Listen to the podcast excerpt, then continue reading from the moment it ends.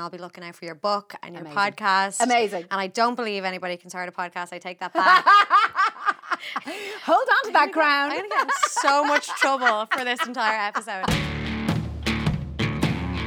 Hello and welcome to Girls with Goals. I'm Niamh Maher and I am delighted to welcome my guest to studio today. Broadcaster, stylist, fashion designer, and entrepreneur Sonya Lennon joins me now. Sonya, thank you Hi. so much for coming in. You're so welcome. Delighted to have you. The first thing we're going to do is we're going to play our game. So Okay. it's called Six Words or Less. Okay. And it's for any of our readers and our listeners and our viewers of the show who may not know who you are. So you have to describe yourself in six words or less, and it can be either a word, a string of words, or a sentence. So in your own time. Okay. Um, I didn't prepare for this, so this is um, somebody didn't do their homework. I'm going to say loud, fun, ambitious, uh, social entrepreneur, friend, mother. Nice. Social entrepreneur. Are we double barreling it? Or That's is a it- hyphen in there. Oh, we're, we're a hyphen. So like it's seven. That's seven words. don't make me lose one of those now. Um, the thing that I was thinking about this game is that a lot of people that come on the show, like, you know, a lot of people know who you are.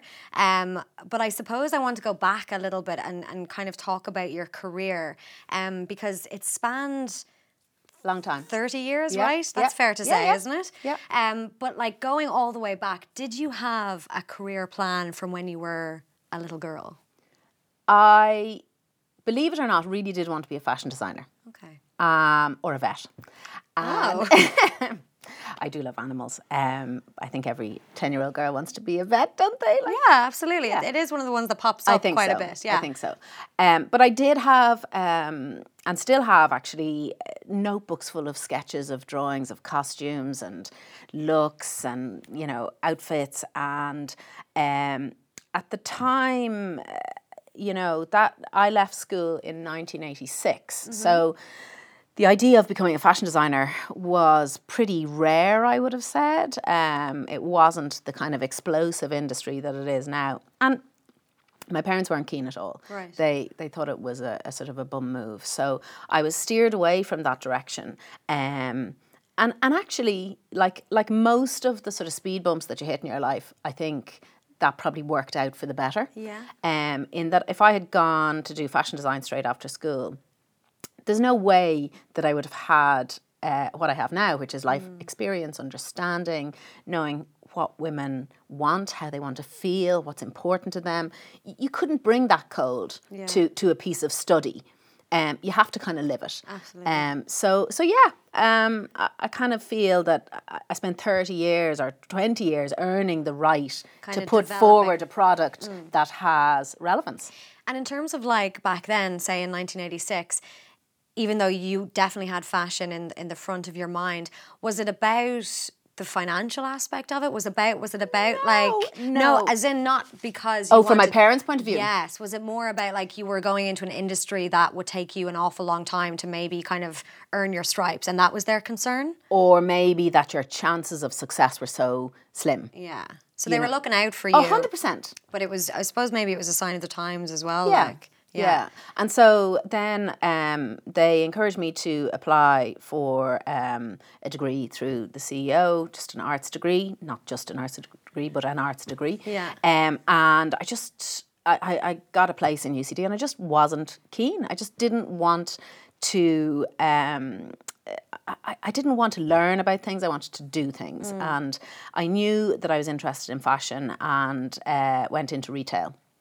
So I, I was a shop girl in some amazing stores and and the learnings from that in terms of understanding what a garment does on a hanger before it even gets on a body, uh, talking to people, selling, learning how to sell. I actually think selling should be a module in primary school. You should be able to sell because all through your life you're either selling yourself or you're selling your product or your service. You have to be able to do that, you know. Absolutely, and some people struggle with It's- that. I, I struggle with that a little bit because I've never been in a, a selling realm but like you know with my career you definitely have to sell yourself and it's a it's kind of part and parcel of every industry now. Like that's pretty much what linkedin is. But it's something that you kind of i think get more comfortable with as you become more mature and more confident in your own abilities. Yeah, and women, you know, the research says that women really, really struggle to position themselves for success, um, much more so than than men, unfortunately. And where um,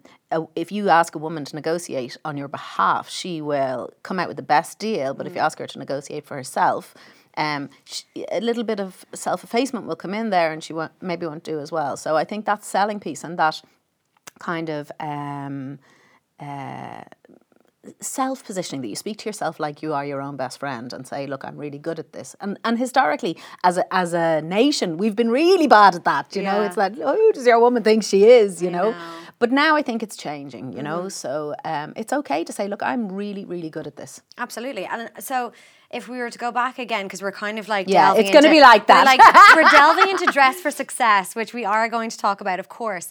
Um, but I suppose you know you were working in retail Yeah. and fashion. Then you were around it. Yeah. Um, but you did still want to have a little bit of qualification, and so you kind of went the fashion pure route, right? Yeah. yeah. So I, well, I was living in Paris at the time and I applied for um, a pas- Fashion pure course in Rathmines, which I did. And that was great and met some great people and um, had a great fun year.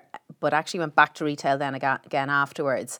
And uh, I suppose from there, from being surrounded by the clothes in the stores that I was in and really beautiful, high end international collections, um, I was exposed to the idea of styling, and there was only very, very few stylists in town at the time. So Catherine Condell, um, Susan Howick, Helen Cody was styling at the time. Maybe about five stylists. Okay. Um, Nadia Pfeiffer is another one, um, and and so they'd come in and they'd pick out clothes for fashion editorials and shoots. And certainly there was no uh, uh, PR agencies that carried collections. Nobody was going to London to, to bring in samples. That wasn't happening at that time. So when I saw the work that they were doing and I saw how they were basically using clothes to tell a story, I just thought, oh my God, this is the most amazing job. Yeah. Like, how did I not know about this? And then um, I suppose it took me took me a year or so to realize, well, I can stop ogling them and start doing it myself and see how that works out because what have I got to lose? Um, and so yeah, I just got stuck in and started putting together test shoots and, And yeah. was it just networking? Because obviously, like social media wasn't as well. It just wasn't there. at- didn't exist. It just wasn't there.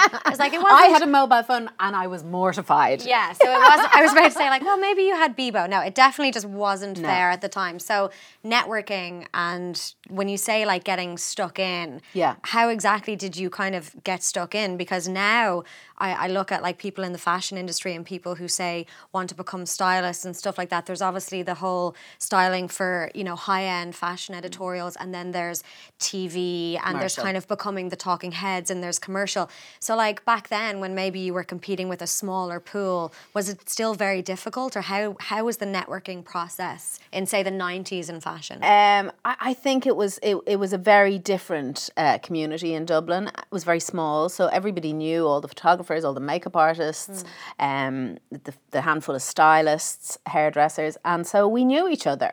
Um, and we, we started to work together and, and to produce a body of work that we funded ourselves just for our own um, sort of creative uh, gratification. And then very shortly after that, uh, I was asked to assist on a shoot for uh, D-Side magazine, and uh, that led to me becoming fashion editor there. So it was two shoots a month, kind of very high creative, low budget, high creative. So a lot of street castings, um, and and from there then uh, I became exposed to kind of commercial projects. And at the time, it wasn't it, wa- it wasn't one or the other, and I'm not sure it still is one or the other because fashion editorials are never gonna. Um, make a living for you. You're, Yeah. you're just it's not going to happen. So you have to supplement that with commercial work. Right. Okay. So then I'm just like so fascinated because I'm I'm learning about like how you got from one place to another. So when did the broadcasting element kind of come into it? Because a lot of people know you as a TV presenter as well as a stylist and as well as a designer. Um, so was that something that you were approached to do, or was it something that kind of because of your work as a fashion editor?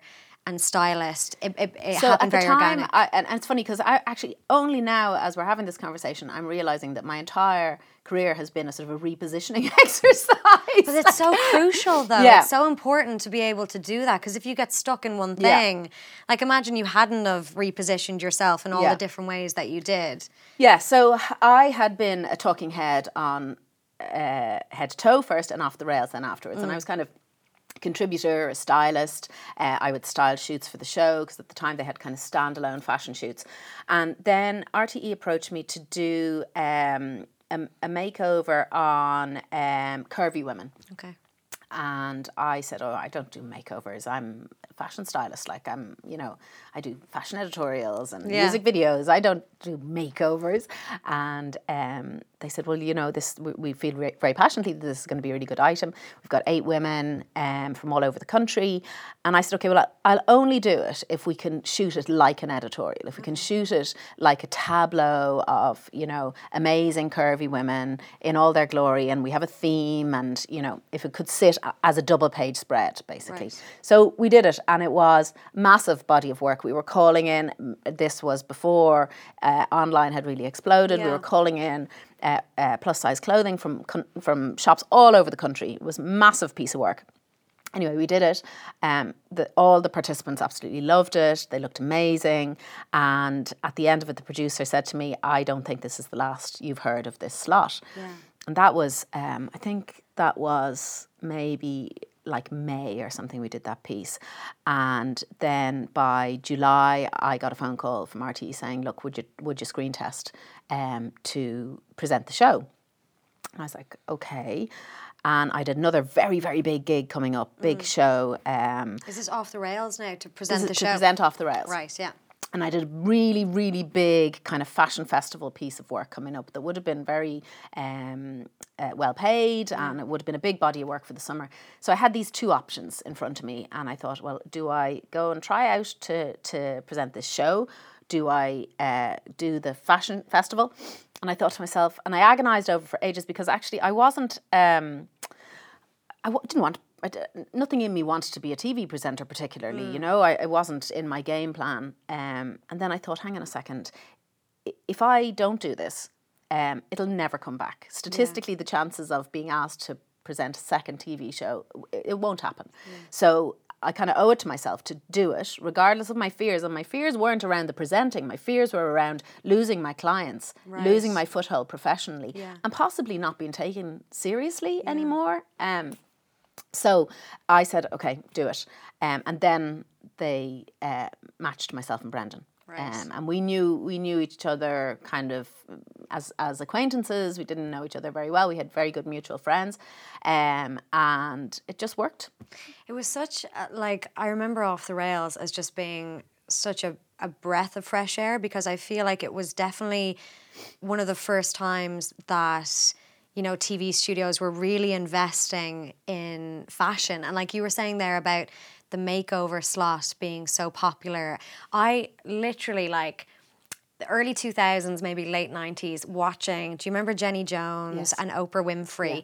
Like you'd watch those shows, but the makeover shows were like my ultimate. Yeah. I was obsessed with makeover shows. And I, d- I don't necessarily like know what it was. I didn't necessarily, I always used to think, well, they don't need makeovers, you know, like maybe they're comfortable or what. But the transformations, I was just Yeah. completely transfixed by it. And I, I people just love a piece of journey Yeah. storytelling, you know. And and actually, myself and Brendan, as part of our our deal, said we have to sign off on all the candidates. We have mm-hmm. to interview them. We have to be part of that process. We want to know why. Anybody who put on their form, I just really want to pamper. We we binned it Yeah. straight away. There had to be a narrative. There had to be a backstory and a validation of why it was important for them to do this.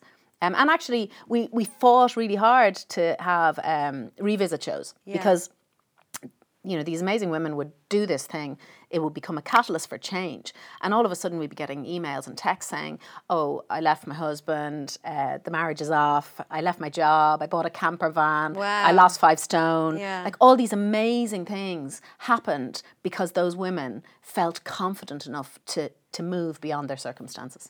It's funny because in terms of like the actual format as well, like you see, and especially nowadays, like we see formats of TV come and go. Some of them work, some of them don't work. But like I think one of those types of shows you can still see it like it's it's now used around the world like these kind of shows that it's not just about the clothes it's more a transformative kind of process It's changing rooms in different clothes, you know. Yeah. It's it's it's we want to see you know this is the starting point and this is the end point and I can feel gratified by that resolution, you know. But at the same time, I think myself and Brendan both feel strongly that uh, the medium for fashion now is in your hand, you know. So it was of its time, I think. Um, uh, we get asked all the time, is it coming About- back? well Is it this coming is like the year of the remake though Yeah. like everything is coming back would you would you ever consider I, I don't think so. I think I think it I I think it should be held in, you know, aspic, held there as something that was really good of its time. that's the problem with remakes sometimes Yeah. when they come back you're just like mm. Yeah,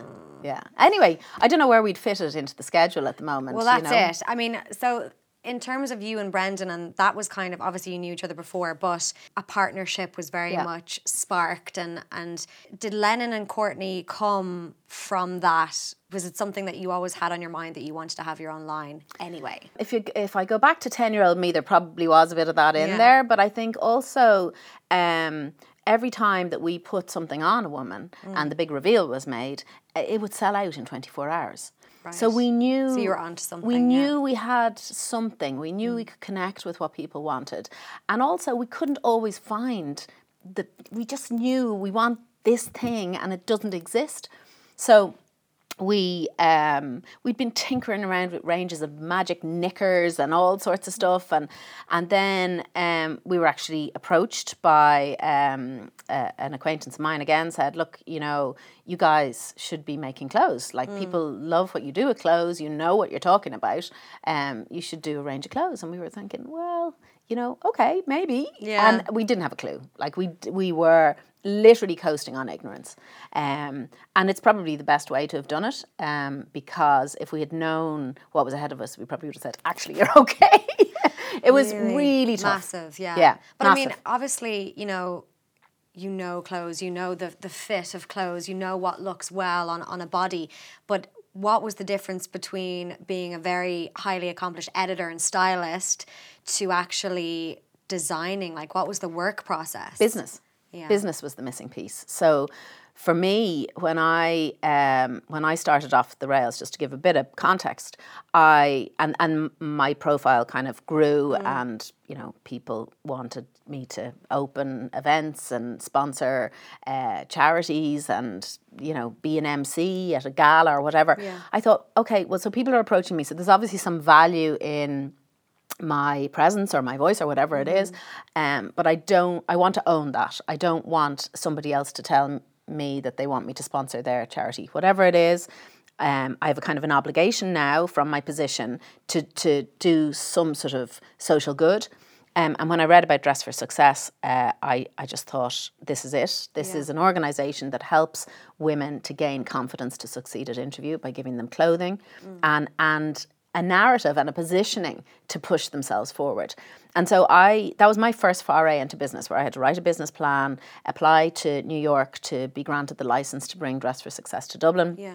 uh, identify board members, premises, business plan, revenue streams, partners, where were the clients going to come from. I had to basically do, i i they said it was a business plan, it was actually an action plan, Yeah. which was amazing because when I finally did get granted the license after a year and a half, I was ready to go. It took a year and a half to actually Yeah. get the license. Yeah, Wow. it was, and and I'm pretty sure that that was a test of tenacity. Yeah. That they made you jump through hoops so that they could see if you had what it takes. Because actually, in in business and entrepreneurship, most of it is around having the sticking power to not fall over. Yeah. And I mean, just in case anybody isn't aware of what Dress for Success does, um, so it promotes the economic independence of women by providing career development tools and a support network as well. So, I mean, that sentence in itself is so hugely powerful. Um, so it's not just about putting them in a dress. Absolutely not, and and I think um, you know it's it's one of the the challenges for us as an organisation is to say actually the, the the the outfit is really just what you can see above the waterline. Yeah. The rest of it is is beneath, and it's it's much more holistic. And so, what other services then are, are offered to the people who kind of come to you? And I suppose the other question is like, you know, what what kind of people are coming to you? Um, the women that come to us, they could be any woman, Yeah. any woman in any room at any time, um, and maybe just things haven't worked out for, for any number of reasons. So we have early school leavers, um, we have members of the immigrant community, we have uh, women with doctorates, we have women who have been very successful in their careers and have lost their footing, women who have been at home and are now divorced and need to get back into the workplace. It's very, very broad. So it's about, you know, obviously like, you know, dress for success. It, it is about, you know, the clothing and the way that clothing can make you feel, but it's also about giving these women skills Yeah. that can then kind of reintegrate them into the workforce. Because like everything that you just said there, it's incredibly daunting, Mm. I would imagine, for, for even somebody who's gone and had a family Yeah. and then are deciding to kind of come back in because, you know, I always feel like I don't like the term rat race, but like it is competitive. It, no matter Yeah. no matter what industry you're in Yeah. at the moment, especially in Ireland, and so you know there's the sense of like, well, if I'm a if I'm a woman and I want to go and have a family and then I want to come back to the workforce, like is anybody going to want me because there might be twenty other people who are coming. You know, through the gate as soon as I go on maternity leave. So I'm sure that's so something. We, we are in a country that has a skills shortage at the moment. Um, so we are considered to technically have full employment. Um, but there are 220,000 women on home duties. Um, uh, some of them want to be, some of them don't want to be. Um, and those two, there are two groups within that 220. Now, the larger group are younger women um, who have reached second level education, who are mothers, um, and, and who've never worked. Now, that's, that's a whole pool of women um, that, uh, you know, could benefit and their next generation and their community could benefit from them being economically independent. That could change the course of lives in their community. The other group who have reached third level or higher, who are on home duties, uh, who could who could come in at a different level and, and, and help the pipeline of women to leadership within organisations. That's an incredibly powerful cohort of women. And one of our things is really we need to we need to have two different strategies to connect with both those pools of women and tell a different story and give them different tools to succeed. Why do you think that it's got to that stage in this country? I, I don't think it's got to that stage. I think this is legacy. it's just always Yeah, been like yeah. that. So it's about actually changing it Yeah, now. yeah. Because I mean, you know, you hear stories about other countries that are that are doing better in terms of that, that like have better opportunities for women to re-enter the workforce and to stay in the workforce. And you know, you hear things about paternity leave and you know, it's a it's a big talking matter at the moment. But, you know, it's not fair to say that it's gotten to that stage. Then it's more so about the fact that this is something that's just in our history. So so we've we've we've taken the lid off the box now and we're discussing it, which is amazing mm-hmm. because for many years we didn't. Um, and you asked about the programs that we roll out for our clients and they're uh, sort of one to one services in terms of that packaging inside and out, piece. It's also mentorship, re- returnship programs. So really putting um, the right programs in place to unlock that potential and bring Yeah. those women forward. So peer networking, um, you know, everything from financial literacy to nutrition yeah. things that can help them to be the best version of themselves for themselves and for their employer and for their families. And even things like I saw as well on your website, like you offer things that sound so simple, but things like interview prep, Yeah. like things like this that not necessarily you wouldn't think of, but that you might take for granted, and you might go in there and like freeze up. Yeah. Do you know what I mean? And actually, all of our volunteers, and our volunteers are extraordinary. We have a pool of about 100 amazing volunteers that are all professional, um, mainly women. Um, and they are active uh, interviewers. So they're at the coalface, they know what's required. Um, th- it's not a, a, a case of delivering theory. Um, our volunteers have to have five years' uh, experience in being an interviewer in order to prep these women. So our volunteers get more out of it than our clients sometimes. They're like, I've always wanted to be able to say, no, not don't don't say that because that does the wrong thing because of this but why don't you put it this way? And and so often it's like back to where we began. It's a positioning piece. Like who are you? Why are you valuable? What do you bring to the table? And and and how can you bring forward those transferable skills to show that you're committed? And since Dress for Success Dublin has kind of been around, obviously it took a while to kind of get it all up and Yeah. running, a year and a half. Um, and since it's been going, like, well, I suppose more so the question is before it started or when you finally kind of got the go ahead, were you concerned or nervous about whether there would be any uptake? Terrified. Really? terrified. And I remember when I got the email from New York to say, Congratulations, we've awarded you the, the license. And it was late at night, they'd sent it at lunchtime or something. And I was on the couch with Dave and I burst into tears.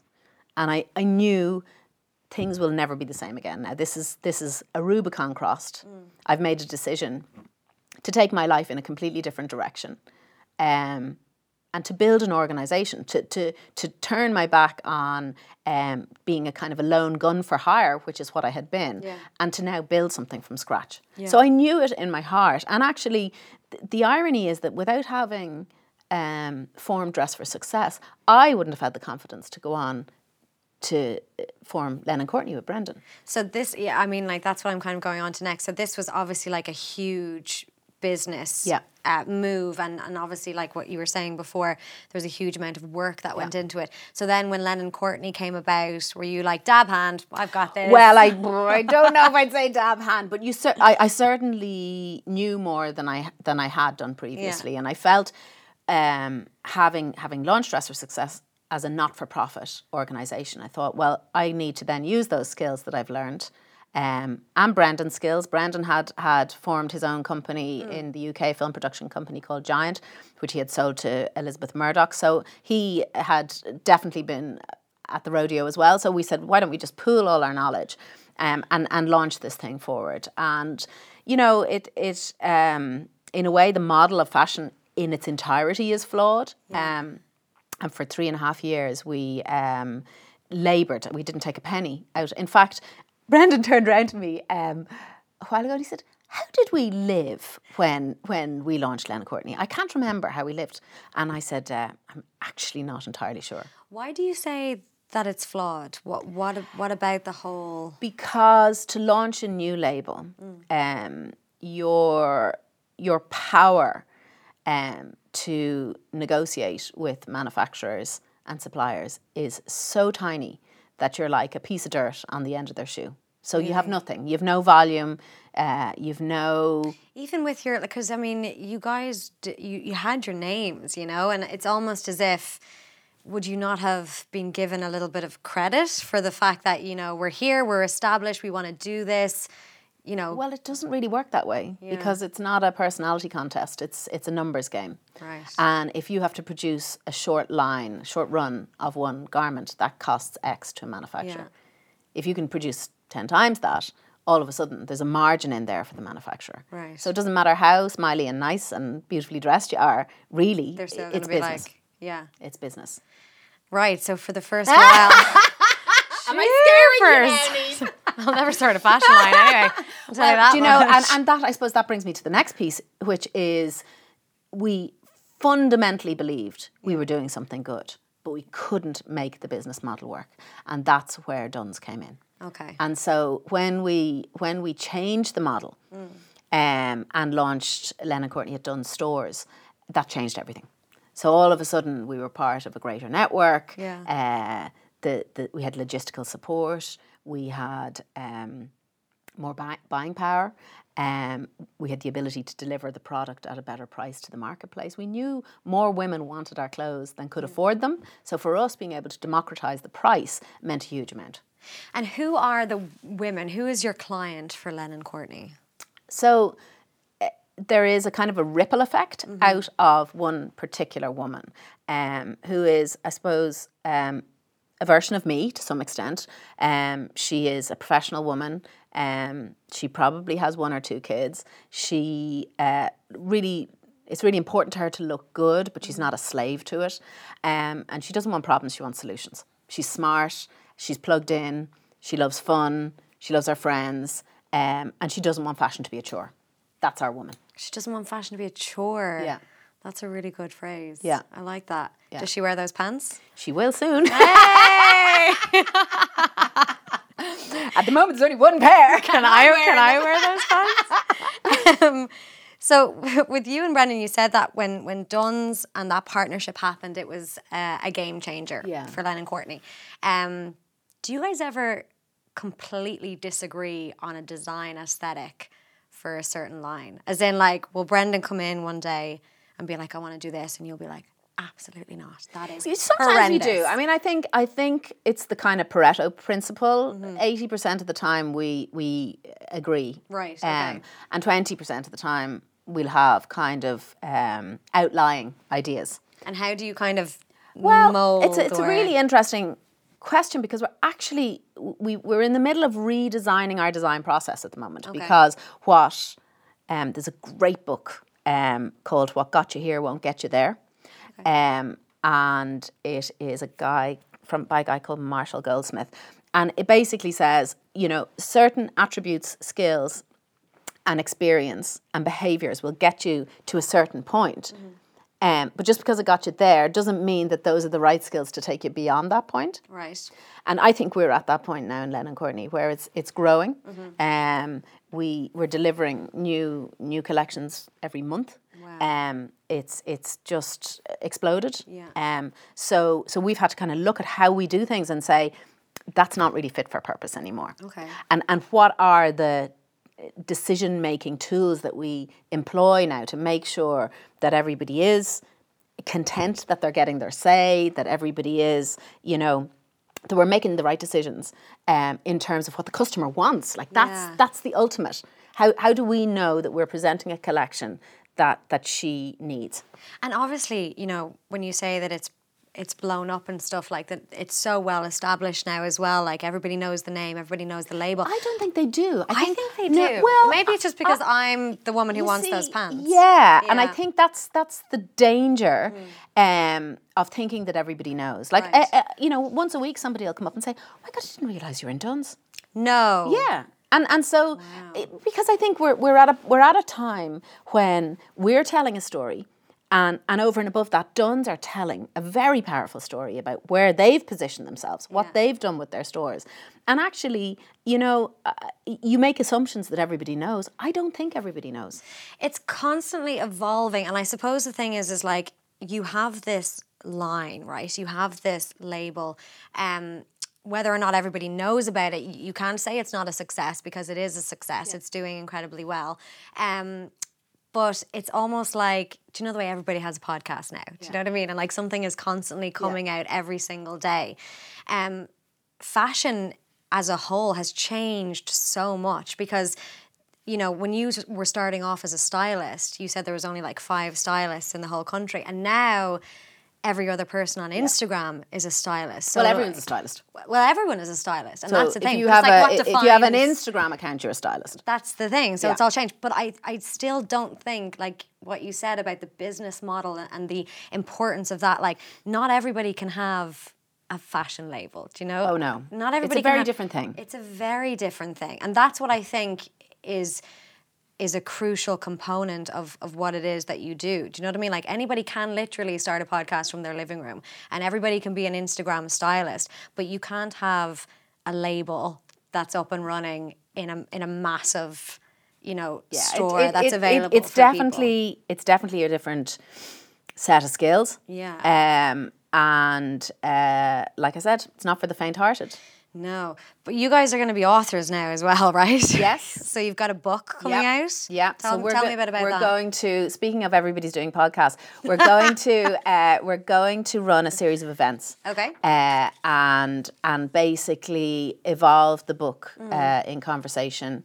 Um, and it's called The Loving Wolf. Lovely. Um, and it's really, I suppose, about our process Mm-hmm. that we've adopted to um, to kind of control the controllable and manage the uncontrollable. And I think uh, p- part of our success is being able to stand back from stuff and and and um, set our course and make sure that we're staying on that course because otherwise you waver all over the place. Um, so we're we're very clear, myself and Brendan personally, where we want to be, you know, professionally where we want to be, and and we are ambitious for ourselves as as humans and ourselves as business people. Um, and it's it's about keeping that kind of north star in vision and and and making sure that you're you're doing everything you can to get there. Because I think too too many people um, live their life passively. Yeah. and that's fine. Except that we we all have infinite potential in that you get to the top of your potential and you just unlock more and you unlock more and you unlock more and that's not about money it's not about you know fancy things Yeah. it's about impact and purpose and and what what what you want to leave behind you Well, I'm going to listen to your podcast. For sure. I'm going to run out here. I'm going to start a label. I'm going to listen to your podcast. Do you ever get exhausted like you've got you've got a lot of balls in the air. Is that kind of fair to say? Like you've got so many different things that you do. And i think you know like we were talking about earlier with your career you've jumped from different things and, and it, it all with you know moving it forward. Um but like that must be hard to juggle at times too. So, um, yes and no, right? So, I'm not a details person. Um, I am very good at having great ideas. Um, I'm pretty good at executing them, but only with the help of others. Right. So, Dress for Success is um, a phenomenal organisation run by Angela and Nuala and fueled by volunteers and amazing um, people who work in admin in the office the clients are amazing. That's that's an entity on its own um, that that runs pr- pretty much independently of me. I have my role in there, um, and it's very clear. Um, with Lennon Courtney, uh, again, Philippa and Josh and Julie are the lifeblood, and um, Lisa are the lifeblood of of of the execution of Lennon Courtney Okay. and bringing it into being. Myself and Brendan are very clear where our skills lie, and we're evolving those all the time. And like I said, we're redesigning the design process, and then in terms of designing and marketing, there are key skills. So I think the way that I manage it is by not trying to do what I'm not placed to do. Which is a skill in itself Yeah. I think so because I sometimes the fear is if that your name is attached to something, you know, That you need to control it all. well delegation is just such a huge thing that I think a lot of people struggle with because yeah, like, you know, what if the ball Yeah. is dropped and, and your name is Balls attached to it? sometimes drop, you know, and that's Yeah. life. Um, but So it's about the team and, and you're very much like One hundred percent. Yeah. One hundred percent. And you know, I, I'm honoured to uh, present Architects of Business. Yes. In this very studio in a different guise. Uh, our brother site. I know. We'll give them a plug. but they used to nick my table actually, Oh, but that's terrible. fine. Yeah. all of the fabulous uh, entrepreneur of the year Hmm. uh, business people that I interview say the same thing. I always ask them, "Why is your business success?" And nine out of ten times they'll say, "The people, the team." You know, the people who I surround myself with, and that is that is key. You cannot you cannot build an empire on your own. You just can't. And even to the point where myself and Brendan often say, I couldn't do this on my own. I couldn't do it as one person at the Mm. top. The, the the comfort of having the two of us there to support each other and to fill our own skills gaps Yeah. is is so valuable. And so, I don't know if this is a silly question, but like, No silly question. What's next? I mean, like, you know, what is it that you obviously you're going to be doing these events and you're going to be running a podcast, um, which I think is really just about getting to know the people who are kind of there anyway. You know, like tapping into the audience a little bit more. Um, so Well, what, for us, it's not so much about tapping into the audience anymore, but offering um, a value add. So, so we we deliver something that we know our woman wants, Mm. But we know we have um, the ability to deliver her something else that, that will that will be a different kind of solution, and we want to share that. okay, so value add, which is Yeah. um, obviously just as crucial. But Yeah. so what's going to be next for you then? Well, in the actually, future? I I have I have um, another not-for-profit initiative called Mm-hmm. Lift, which is leading Ireland's future together. Um, it was founded by Joanne Hession, and I I am co-founder, as is her brother David Hession, and that's really about delivering good leadership values Mm-hmm. across the society of Ireland in in all sectors. So w- at the moment, we are delivering it into corporate Ireland, uh, into sports through Munster Rugby, Mm-hmm. into um, not for profit, Dress for Success, Yeah. um, and some other fantastic uh, organisations. Um, we are also delivering it through education in secondary school, and it's an eight week programme to just analyse and assess um, eight values that the nation of Ireland have, have polled as the top values that need support. Things like respect, integrity, accountability, listening. Um, and, and it's a work through, a 20 to 30 minute work through once a week for eight weeks to, to really understand those values, why they're important, and how to live them. I think that's so interesting because, you know, when I think back about my own education and what like I learned while I was going through it, leadership skills was never really something. It was always just about like get the degree, get the education, get in there, and then work your way to the top. Um, but you know, important things can be missed by some people, and I think that can be seen in some of the upper structures of management that are in the country Yeah. at the moment. So it seems like a trick missed. So It absolutely is. And I think the misconception is that people think that leadership is a positional piece. It's because you have a title. We, we all lead people. yeah. you know whether whether we like it or know it we, Mm-hmm. we we we exert our influence on people around us all the time if you're a parent you're Yeah. a leader of your household you know so how, are we going to live that in the best possible way to not only give the people around us the best way to live but but to to have a platform to discuss it Yeah. so why is it not okay to not listen to somebody if they're speaking to you And I mean, you said there was eight Yeah. that kind of you Yeah. work through. Um, can you give us like a couple? So listening obviously is one, but what would be the other kind of? So, uh, respect, accountability, integrity, determination, positive attitude. positive attitude. Yeah. Love that one. Now, not being an Egypt either, because I think positive Is attitude. an official one? That's an official one. like positive attitude gets a bad rap, and and Yeah. and actually the the the the piece on positive attitude is very interesting because Yeah. it it it really says it doesn't mean you have to be a smiling Egypt No. every day. It's not about that. I think it's about it's about I don't like right. You know the word aura when people talk about an Yeah. aura. I, I don't really buy into that kind of stuff, but I I do think that you can bring a positive attitude and still be authoritative and still get 100%. stuff done, but just n- negative attitude. I think impacts an entire room Massively. and even people who don't know that it's happening Yeah. can feel it. Yeah, that's what I think, and Yeah. I, and I I like detest that, and I always think it's something that a positive attitude, like, because I'm not that smiley, but I love to think I really am, and like, especially really early in the morning. But I do think that it's such an important thing to try and come into a room with, you know. A positive mind frame, and then people can So read okay, that. so if you were to put it in more business terms, which might be more pa- palatable, if you if you could consider yourself solution focused rather than positive attitude. yes, So that's what it's about, really. Ah, oh, solution focus is the best. But I think it's as well that some people's minds just kind of work like that. And there's nothing wrong with troubleshooting and saying Yeah. these are the problems that we're going to encounter. So imagine you had a team of five with two people who were not solution focused, Yeah. and you spent thirty minutes unpicking what solution solution focused and positive attitude meant, and you had a framework to talk to them and say, well, actually, have a think about that. Are you being as solution focused as you could be? Maybe Yeah. not.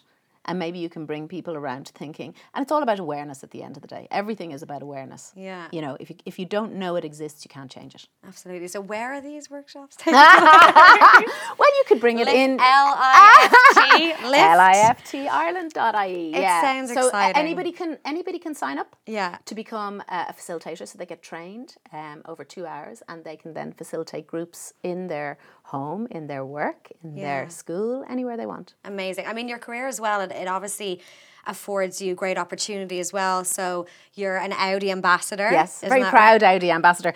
Um, I, I tell you, it's funny. How do I sign up for that? Well, I, this is terrible. I don't think I even told Audi this, but I, I, I decided I wanted to be an Audi ambassador before I was an Audi ambassador, and I drove Audi cars for seven years before they called me. And um, the PR company rang me one day and said, "Oh, hi, Sonya. We're just we're just giving you a call. Just wondering, would you be interested in um, having a conversation?" Um, around uh, working with Audi as an ambassador, and I said, as a matter of fact, I would. I said, uh, in fact, I I drive drive an Audi. I've been driving an Audi. Half the battle. I've been driving an Audi for seven years, and they said, "Yeah, we know, we've seen you." Where are you? sometimes, sometimes it pays to be loud and visible. And is it right? You're the only female Audi ambassador. I think so. In Yeah. the country. Yeah. Very proud to hold to hold that mantle. Yeah. Right. Okay. Well, you're gonna have to give me the number. I'm not sure I can do that. I mean, I'll just just give it a try. Um. So just incredible things coming down the line. Sonya, thank you so much for coming Oh, it's been in. my absolute pleasure. and talk to us. And also, of course, everybody go and you can watch Sonya interview uh, incredible entrepreneurs on Architects of Business as well. And I'll be looking out for your book and your Amazing. podcast. Amazing. And I don't believe anybody can start a podcast. I take that back. Hold on to that crown. I'm going to get in so much trouble for this entire episode. Sonya Lennon, thank you so much. Thank you.